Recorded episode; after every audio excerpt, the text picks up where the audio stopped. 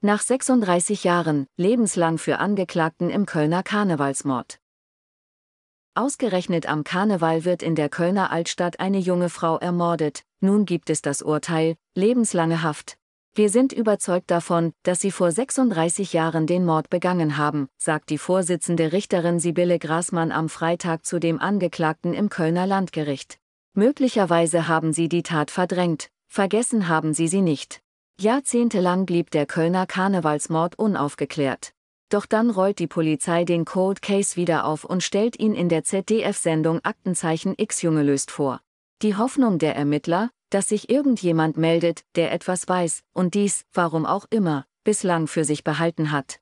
Und tatsächlich ruft kurz darauf ein Zuschauer an und nennt einen Namen, sein früherer Freund sei der Frau in der Tatnacht gefolgt und habe sich anschließend verdächtig verhalten, indem er zum Beispiel sein Aussehen verändert habe.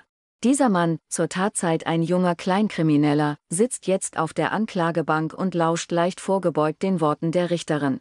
Inzwischen ist er siebenundfünfzig Jahre alt, gesundheitlich angeschlagen und schon lange nicht mehr vorbestraft, was aber seine Schuld nicht mindert, wie Grassmann betont.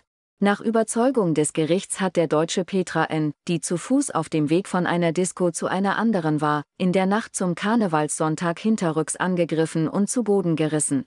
Laut Urteil drosselte er die vierundzwanzigjährige mit ihrer Halskette, dann trat und stampfte er auf sie ein und fügte ihr massivste Verletzungen zu. Er stahl ihr auch ihren Biene-Maja-Brustbeutel mit hundert D-Mark darin und flüchtete.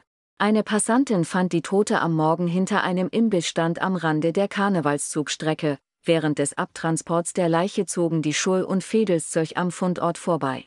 Als Mordmerkmal geht die Kammer von niedrigen Beweggründen aus. Der Angeklagte habe vorwiegend aus sexuellen Motiven gehandelt und vielleicht außerdem auf Geld gehofft. Neben der Aussage des früheren Freundes stützt sich das Gericht vor allem auf D N A-Spuren, die an der Kleidung der Leiche sichergestellt worden waren.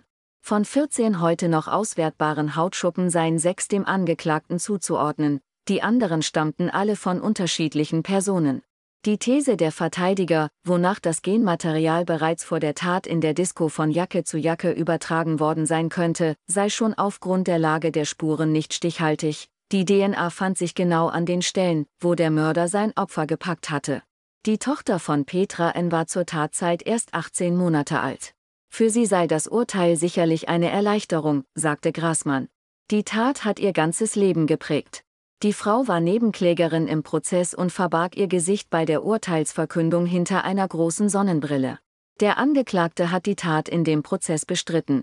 Nach Angaben seines Verteidigers wird er gegen das Urteil Revision einlegen.